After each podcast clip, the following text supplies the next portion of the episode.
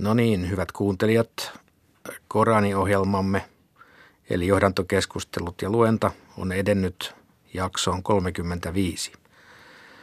Tämän päivän jaksossa käsittelemme uskovien suuran ja valon suuran alkuosan. Hyvät herrat, äh, imami Anas Hazar ja Jaakko Hämenanttila, vaikuttaa siltä, että jo meille tutut profeetat, kuten Mooses ja Noa, seikkailevat edelleen tekstissä. Korani todellakin, niin kuin on moneen kertaan ollut puhettakin, niin toistaa hirveän paljon, paljon samoja. Niin kuin jossain jaksossa sanoinkin, että se on tällainen didaktinen ote, eli Korani ei lähde siitä, että, että se olisi niin kuin hakuteos, se on välillä tulla vieriästä, kun haluaa tietää, mitä Korani sanoo sitten jostain tietystä asiasta, niin sitä täytyy lukea hyvin monta kohtaa. Eli se ei ole tällainen hakuteos, jota voisi käyttää näin, vaan se on pikemminkin tällainen didaktinen teos, jossa samoin asioihin palataan uudelleen ja uudelleen. Kertaus on opintojen äiti ja niitä välillä sitten niin kuin laajennetaan, välillä keskitytään yhteen yksityiskohtaan ja tällä tulee niin kuin, niin kuin modifioidaan sitä lähestymistapaa. Korani on niin kuin todellakin, niin kuin se on ilmoitettu niin kuin vuosikausien aikana, pitkänä ajanjaksona, ja sitä ehkä pitäisi niin kuin mielessä verratakin enemmän, enemmän niin kuin kirkossa pidettäviin saarnoin, että emmehän mekään ajattele, että kyllähän tuo pappi tammikuun ensimmäisellä viikolla tämän syntiasian käsitteli, että mitä se nyt uudestaan palaa siihen samaan asiaan. Eli, eli se on niin erilainen se konteksti, missä se, missä se alkujaan on ollut ja missä sitä yhä edelleenkin tietysti käytetään. Anas, miten sinulle uskovien suura aukeaa? uskovien suura sisältää ensin kuvauksia uskovista, millaiset kuuluu olla uskovat. Ja siinä on, on nämä muutama ensimmäinen, ensimmäinen jae tässä suorassa, niin kuvaili niitä, jotka todella ovat uskovia ja todella tulevat onnistumaan tuomion päivänä. Miten, miten hurskaasti rukoilevat, miten, miten hyviä, hyviä ne ovat, miten jättävät turhia puheita, niin, koska ne eivät hyödyntää. Ynnä muuta, niin, niin näitä tullaan tullaan kuuntelemaan. Ja sitten sit myöhemmin tulee vahvistamaan nämä erilaiset uskon kappaleet, usko profeettoihin mainitsemalla aikaisemmin profeettoja ja sitten usko Jumalaan. Ja siinä Jumalan, Jumalan uskominen äh, tulee meille kahtena osana äh, usko Jumalan herruuteen ja jumaluuteen. Herruuteen, että aikaisemmat kansat uskoivat Jumalaan – ja myös arabit siihen aika ennen, ennen, ennen profeetta uskoivat, että hän on luoja, uskoivat, että hän loi maailman kaikkeus, uskoivat, että hänellä on kaikki voima ja niin edelleen, mutta eivät palvoneet häntä. Eli, eli he uskoivat yhteen osaan siitä hänen herrana, mutta eivät Jumalana, joka ansaitsee yksin palvontaa. Ja näihin kahteen osioon sitten puututaan tässä suurassa sen lopua kohti. Ja tämä on se yleinen kokonaisuus, mikä, mikä tässä suurassa tullaan kuuntelemaan. Jos ihan katsotaan vähän niitä yksityiskohtia alusta alkaen, niin siinä minusta alussa on mielenkiintoinen nuo jakeet 5 ja 6, jossa käsketään niin kuin uskovien varjelemaan siveyttää, niin sitten niin kuin selkeä, selkeä niin kuin tarkennetaan, että paitsi puolisoilta ja tällaista jalkovaimolta, jota tuonne yhteiskunnassa oli. Eli se tuo esille sellaisen asian, joka ehkä erottaa jonkin verran semmoista sanotaan niin peruskristillistä suhtautumista tällaiseen perusislamilaiseen suhtautumiseen – islamissa katsotaan enemmän, että nautinnot ovat niin kuin Jumalan tuoma hyvä asia. Ja niillä on tietysti ne rajat, eli, eli ei semmoiset nautinnot, jotka ovat kiellettyjä, kiellettyjä islamin laissa, mutta jos joku on islamin laissa sallittua, niin sitten, sitten se on sallittua ja sitten on niin kuin mahdollisuus nauttia siitä, että sieltä jonkin verran ehkä puuttuu semmoista ruumiskielteisyyttä, mitä kristinuskossa on helpompi ehkä nähdä. Ja, ja toki länsimainen yhteiskunta on viime aikoina muuttunut, mutta kyllähän hyvin pitkän aikaa, aikaa kristinusko on ollut sellainen hyvin epäluuloisesti ruumiillisiin nautintoihin suhtautuva ja ehkä meillä yhä edelleen suomalaisessa kulttuurissa ja sekulaarisessakin kulttuurissa vähän semmoista samaa epävarmuutta, että siinä on vähän, vähän jotain pahaa niin kuin nauttia asioista. Mutta islam lähtee siltä kannalta, että jos tekee sen lain puitteissa, niin se on ihan hyvä. Ja niin kuin mä itse ymmärtäisin asian, että siinä jopa on vähän sen ajattelutapa, että että se on Jumalan, Jumalan armon väheksymistä, jos Jumala on tehnyt kaikkea hyvää syötävää ja, ja on tehnyt kaikkia puolisoita ja muita, jotka ovat mukavia asioita, niin, niin se, että näitä asioita sitten ei jotenkin yleen hurskaasti pidättäytyisi, niin se, ei se, ei se hurskautta ole, vaan se on pikemminkin semmoista selänkääntämistä. Jumala tarjoaa tässä, ottakaapa tästä ja sitten me käännämme selkämme. Eikö Anas näin vähän ole? Aivan. Siis samalla tavalla, kuten meitä olisi rankaistu, jos, jos rikotaan, niin meitä palkitaan siitä, että toimimme sitten siinä rajan puitteissa, minkä meillä on. Eli siinä on sekä että tasapainoa. Mitä yksityiskohtiin tulee, niin melko pian noiden ihan ensimmäisten jakeiden jälkeen on jälleen Firdaus mainittu, siis paratiisin toinen nimi, josta pari jaksoa sitten olikin jo puhetta. Silloin mainitit Jaakko tästä, että molemmat sanat ovat kaiketi peräisin persian kielestä, mutta oletko selityksissäsi suomentanut tämän metsästyspuistoksi? Olen sattunut se siinä, en, en ole vähän aikaa omiin selitykseni tullut katsoneeksi, kun tiedän ne asiat jo. E, eli e, se tietysti Arabiassa se tarkoittaa vain niin kuin, niin kuin paratiisin, tai se on yksi paratiisin nimistä, paratiisilla on useitakin nimiä, sitten on tietysti myöhempi teoria luo tällaisia tarkimpia jaotteluita, että paratiisi on erilaisia osia, mutta se ei selvästi vielä Koranista Koranista niin yksityiskohtaisesti mitenkään näy.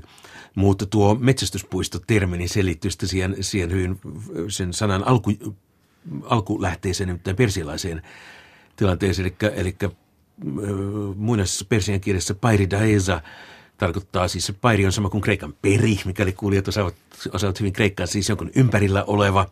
Ja daeza on sitten, sitten palatsilinnoitus. Ja tämä Pairidaesa oli, oli usein niin linnoitusten ympärillä oleva tällainen persialaisten kuninkaiden, kuninkaiden metsästysalue, jossa he saattoivat sitten huvimetsästää.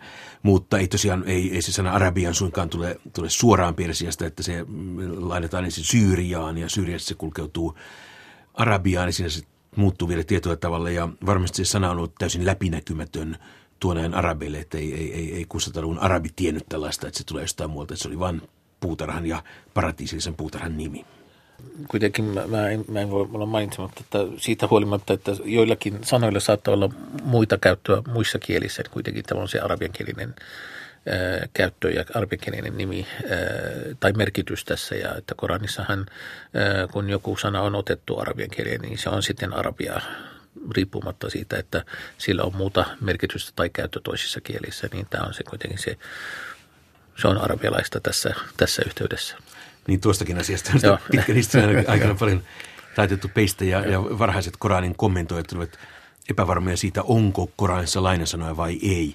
Tutkijan silmin siellä, siellä on niitä lainasanoja, mutta sitä islamin sisällä on keskusteltu ja, ja on, on niin kiistetty se, että kun kerran Korani on arabian kielinen, niin eihän sillä voi olla sitten esimerkiksi persiasta lainautunutta sanastoa. Mm. Mutta jo keskellä sitten olivat ne, jotka sanovat, että niin, vähän niin kuin ilmeisesti Anastuossa äsken tarkoitti, että kun kerran se sana on persiasta otettu, se on tullut arabian kielinen, niin se on arabia, joten mm. kyllä Koranin, Korani on arabialainen, vaikka siellä muutama persialainen lainasana tai kreikkalainenkin lainasana löytyisikin.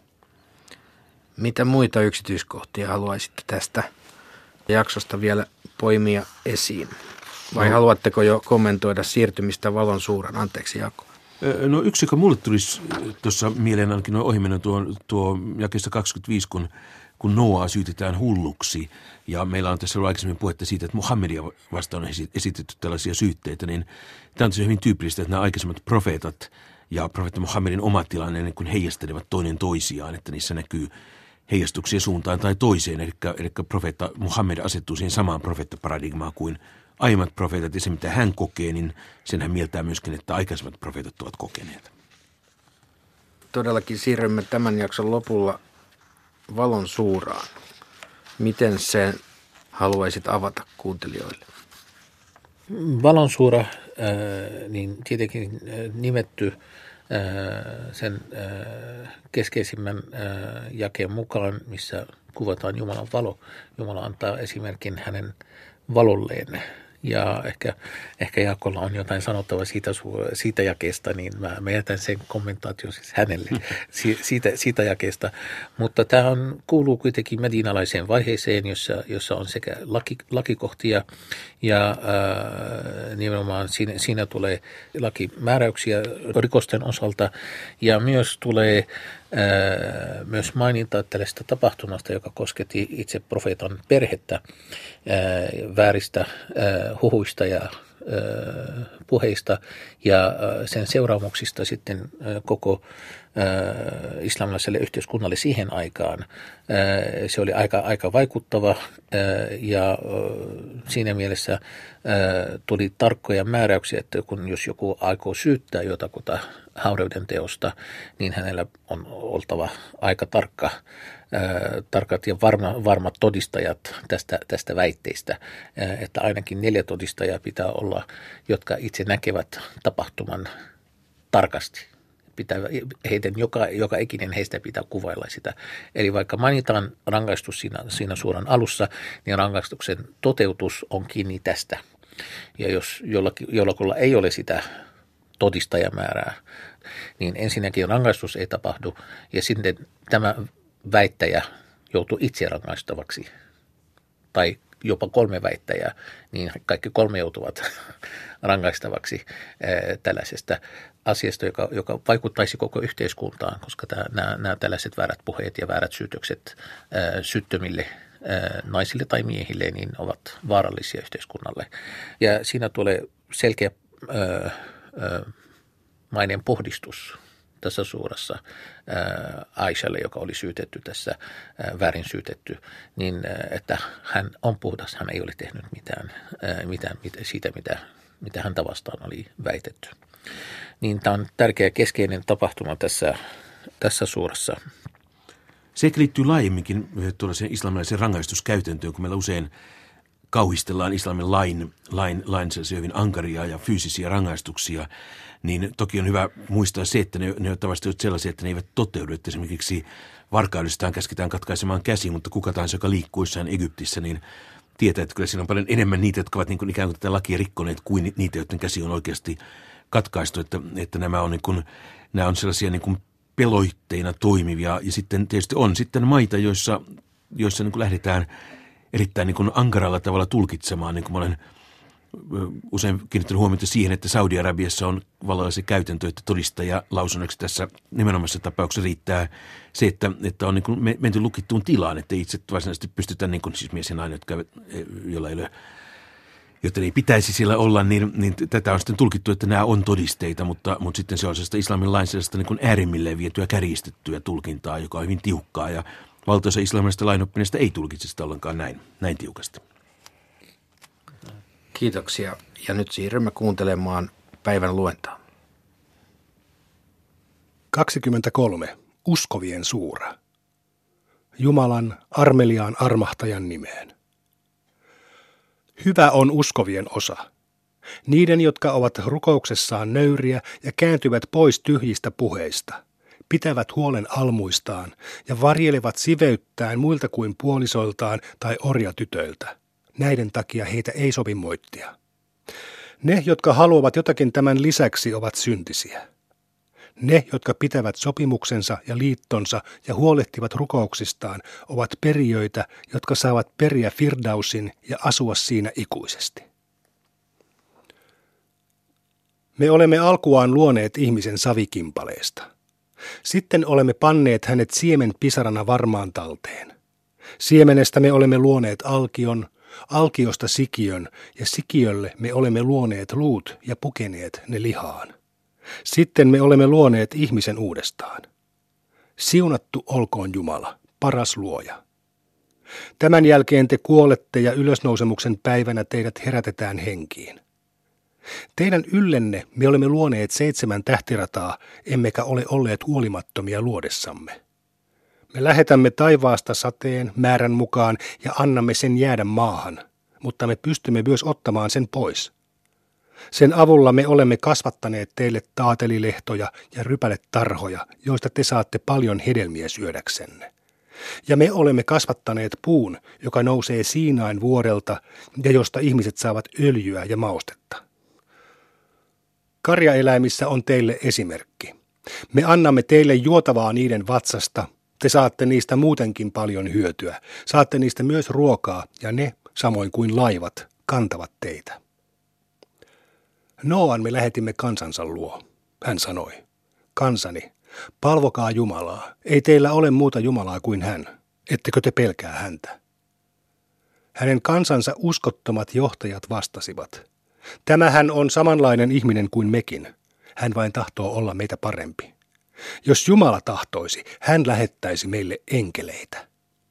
Tällaista emme ole kuulleet koskaan tapahtuneen esiisillemme. Hän on vain mies, jota vaivaa hulluus. Antakaa hänen olla vähän aikaa. Noa sanoi, Herrani, auta minua, sillä he kieltävät minut.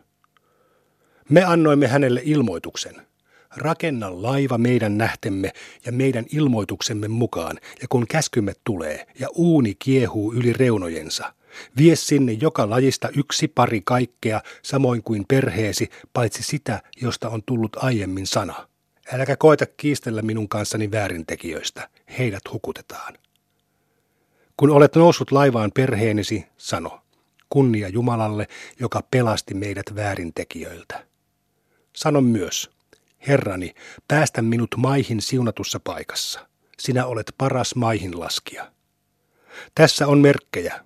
Me tosiaan koettelimme Noaa. Heidän jälkeensä me annoimme uuden sukupolven kasvaa ja lähetimme heidän luokseen lähettilään heidän omasta joukostaan. Palvokaa Jumalaa, ei teillä ole muuta Jumalaa kuin hän. Ettekö te pelkää häntä? Ne hänen kansastaan, jotka eivät uskoneet eivätkä luulleet kohtaavansa Jumalaa tuonpuoleisessa ja joille me olimme antaneet vaurautta tässä maailmassa, sanoivat. Tämähän on samanlainen ihminen kuin tekin. Hän syö samaa ruokaa kuin te ja juo samaa juomaa. Jos te tottelisitte kaltaistanne ihmistä, joutuisitte silloin perikatoon. Lupaako hän teille, että kun olette kuolleet ja maatuneet mullaksi ja luiksi, teidät tuodaan esiin haudoistanne? Tyhjää. Tyhjää on se, millä teitä uhataan. Meillä on vain tämänpuoleinen elämämme. Me elämme ja kuolemme, eikä meitä herätetä henkiin. Hänhän on vain mies, joka sepittää valheita Jumalasta. Emme me häntä usko. Hän sanoi, Herrani, auta minua, sillä he kieltävät minut. Jumala vastasi, pian he saavat katua. Huuto tosiaan otti heidät valtaansa ja me muutimme heidät kuonaksi. Kirottuja olkoot väärintekijät. Heidän jälkeensä me annoimme uusien sukupolvien kasvaa. Yksikään kansakunta ei voi kiirehtiä määräaikaansa eikä lykätä sitä. Sen jälkeen me lähetimme lähettiläitämme toinen toisensa jälkeen, mutta aina kun jokin lähettiläs saapui kansansa luo, se kielsi hänet. Näin me annoimme kansojen seurata toisiaan ja teimme heistä taruja. Kirottuja olkoot uskottomat. Sitten me lähetimme Mooseksen ja hänen veljensä Aaronin tuomaan merkkimme ja selkeän todistuksen Faaraolle ja hänen ylimyksilleen, mutta nämä olivat ylimielisiä ja kopeita. He sanoivat, pitäisikö meidän uskoa kahta kaltaistamme ihmistä, vaikka heidän kansansa on meidän palvelijoitamme? He kielsivät ja joutuivat tuhoon. Me annoimme Moosekselle kirjan, jotta ihmiset kulkisivat oikealla tiellä. Me asetimme Marian pojan ja hänen äitinsä merkiksi ja annoimme heille turvapaikan kukkulalta, jossa he saattoivat levätä ja saivat lähteestä vettä. Lähettiläät, syökää kaikkia hyvää ja tehkää hyviä tekoja. Minä tiedän, mitä te teette. Tämä on teidän kansanne, yksi kansa, ja minä olen teidän herranne. Pelätkää siis minua. Mutta ihmiset hajaantuivat ja ottivat itselleen eri kirjoja, ja jokainen ryhmä tyytyy siihen, mitä sillä on. Jätä heidät toviksi syövereihinsä. Kuvittelevatko he, että kun annamme heille omaisuutta ja poikia, me vain kiiruhdamme tekemään heille hyvää? Ei, eivät he tiedä.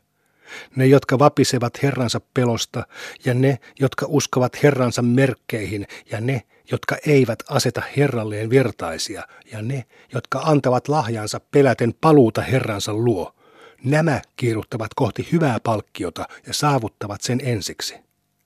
Me emme sälytä yhdenkään sielun kannettavaksi enempää kuin se jaksaa. Meidän luonamme on kirja, joka kertoo totuuden. Ei heille tehdä vääryyttä. Ei.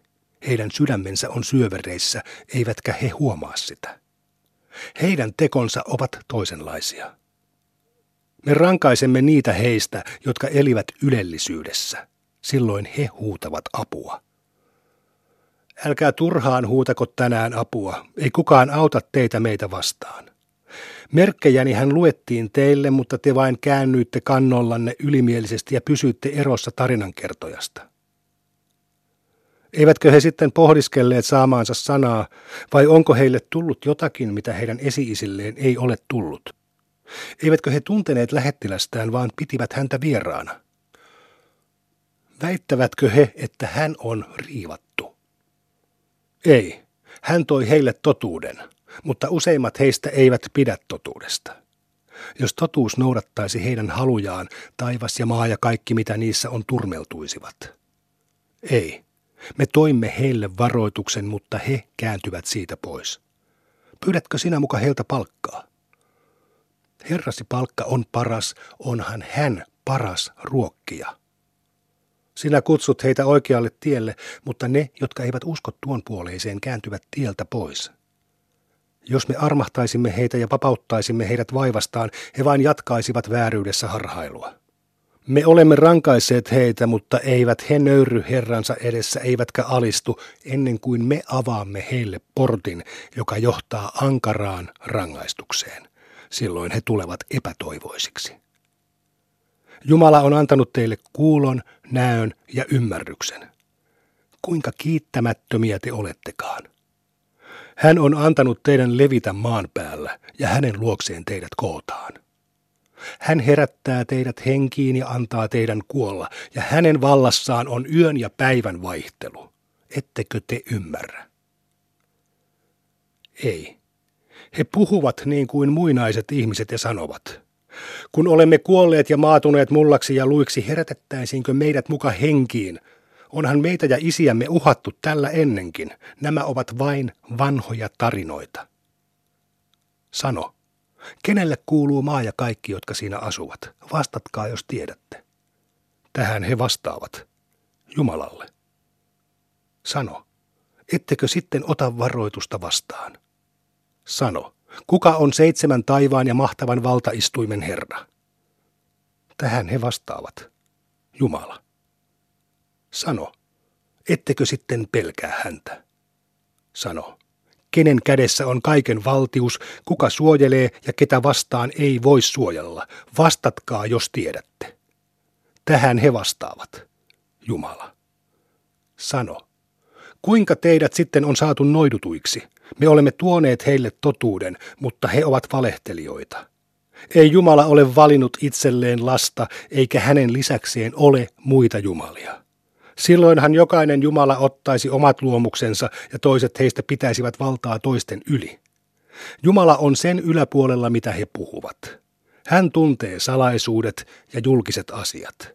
Hän on korkeampi kuin ne, joita he asettavat hänen rinnalleen.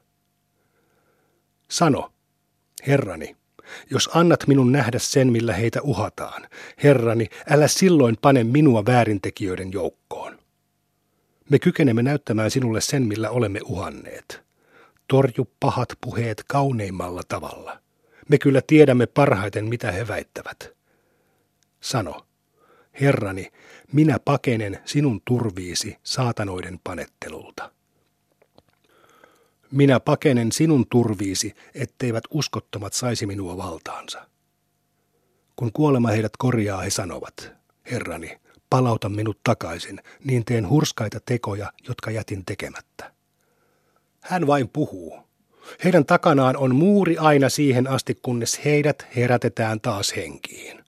Kun pasuunaan puhalletaan, ei heidän välillään ole enää sukulaisuussiteitä, eivätkä he kysele toisistaan.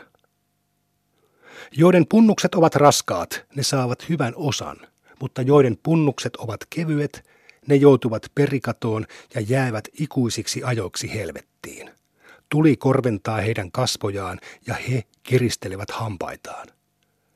Merkkejäni hän luettiin teille, mutta te kielsitte ne. He vastaavat. Herramme, kurja kohtalomme sai meistä yliotteen ja me kuljimme harhaan. Herramme, anna meidän päästä täältä pois. Jos me teemme pahaa vielä uudestaan, silloin olemme todella väärintekijöitä. Jumala sanoo, painukaa takaisin sinne, älkääkä enää koettako puhutella minua.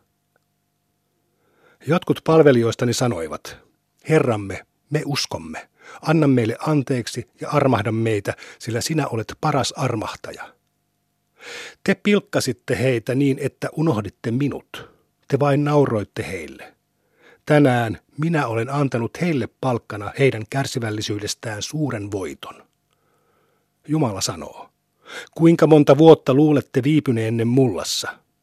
He vastaavat, päivän tai osan päivää, mutta kysyn niiltä, jotka pitävät lukua. Hän sanoo, ette te viipyneetkään kuin hetken verran. Kumpa te vain olisitte tienneet. Luuletteko te, että me loimme teidät vain pilan päin, ja luulitteko te, ettei teitä tuotaisi takaisin meidän luoksemme? Korkea on Jumala, kuningas, totuus. Ei ole muuta Jumalaa kuin hän, jalon valtaistuimen Herra, joka rukoilee Jumalan ohella muita jumalia, joiden palvomiseen hän ei ole saanut lupaa. Se vaaditaan Herransa luona tilille. Uskottomat eivät menesty. Sano, Herrani, anna minulle anteeksi ja armahda minua, sillä sinä olet paras armahtaja. 24. Valon suura.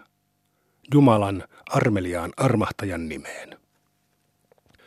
Me olemme lähettäneet ja säätäneet tämän suuran ja antaneet siinä selkeitä merkkejä, jotta te ottaisitte varoituksen vastaan. Rangaiskaa avionrikkojia sekä miestä että naista sadalla ruoskaniskulla, älkääkä antako säälin vallata teidän sydäntänne Jumalan tuomioissa, jos uskotte Jumalaan ja viimeiseen päivään. Joukko uskovia olkoon todistamassa heidän rangaistustaan. Avionrikkonut mies saa ottaa vaimokseen vain avionrikkoneen tai monijumalaisen naisen, ja avionrikkonut nainen saa ottaa miehekseen vain avionrikkoneen tai monijumalaisen miehen. Uskovilta tämä on kielletty. Mutta niitä, jotka syyttävät naimisissa olevia naisia aviorikoksesta tuomatta neljää todistajaa, ruoskittakoon kahdeksallakymmenellä iskulla. Älkääkä hyväksykö heidän todistustaan enää koskaan. He ovat syntisiä, paitsi ne, jotka tämän jälkeen katuvat ja hyvittävät tekonsa. Jumala on anteeksi antava, armelias. Se, joka syyttää vaimoaan ilman muita todistajia kuin itsensä, vannokoon neljä kertaa Jumalan kautta puhuvansa totta, ja viidennellä kerralla toivottakoon Jumalan kirouksen lankeavan päälleen, jos hän valehtelee. Nainen jääköön ilman rangaistusta, jos hän vannoo neljä kertaa Jumalan kautta miehensä valehtelevan ja toivottaa viidennellä kerralla Jumalan vihan lankeavan päälleen, jos mies puhuu totta. Nämä säädökset olisivat ankarammat, elleivät Jumalan armo ja laupeus olisi tulleet teidän osaksenne, ja ellei Jumala olisi laupias, viisas. Vain jotkut teistä esittivät valheita. Älkää uskoko sen olleen teille pahaksi. Ei, se oli hyväksi. Jokainen mies heidän joukostaan saa kannettavakseen omat syntinsä, mutta sitä heistä, joka oli pääsyyllinen, odottaa suuri rangaistus. Kun te kuulitte sen valheen, mikseivät uskovaiset miehet ja naiset uskoneet toisistaan hyvää ja sanoneet, tämä on ilmeinen valhe? Miksi he eivät sitten tuoneet neljää todistajaa? Koska he eivät tuoneet todistajia, he ovat Jumalan edessä valehtelijoita. Elleivät Jumalan armo ja laupeus olisi teidän osanne sekä tässä että tuon puoleisessa elämässä, olisitte saaneet ankaran rangaistuksen puheittenne takia, koska te puhuitte kielellänne ja sanoitte suullanne sellaista, mistä teillä ei ollut tietoa. Te kuvittelitte sitä vähäiseksi asiaksi, vaikka Jumalan edessä se oli suuri asia. Kun te kuulitte sen, Miksi ette sanoneet? Ei meidän sovi tällaista puhua. Ylistetty olet sinä. Tämä on kauheaa panettelua. Jumala varoittaa teitä tekemästä tällaista enää koskaan uudelleen, jos olette uskovia. Jumala tekee teille merkkinsä selviksi. Hän on tietävä, viisas. Niitä, jotka tahtoisivat synnin yltävän kaikkiin uskoviin, odottaa tuskallinen rangaistus sekä tässä että tuon puoleisessa elämässä. Jumala tietää, mutta te ette tiedä. Teidän kohtalonne olisi ollut vielä ankarampi, elleivät Jumalan armo ja laupeus olisi tulleet teidän osaksenne, ja ellei Jumala olisi laupias, armahtavainen.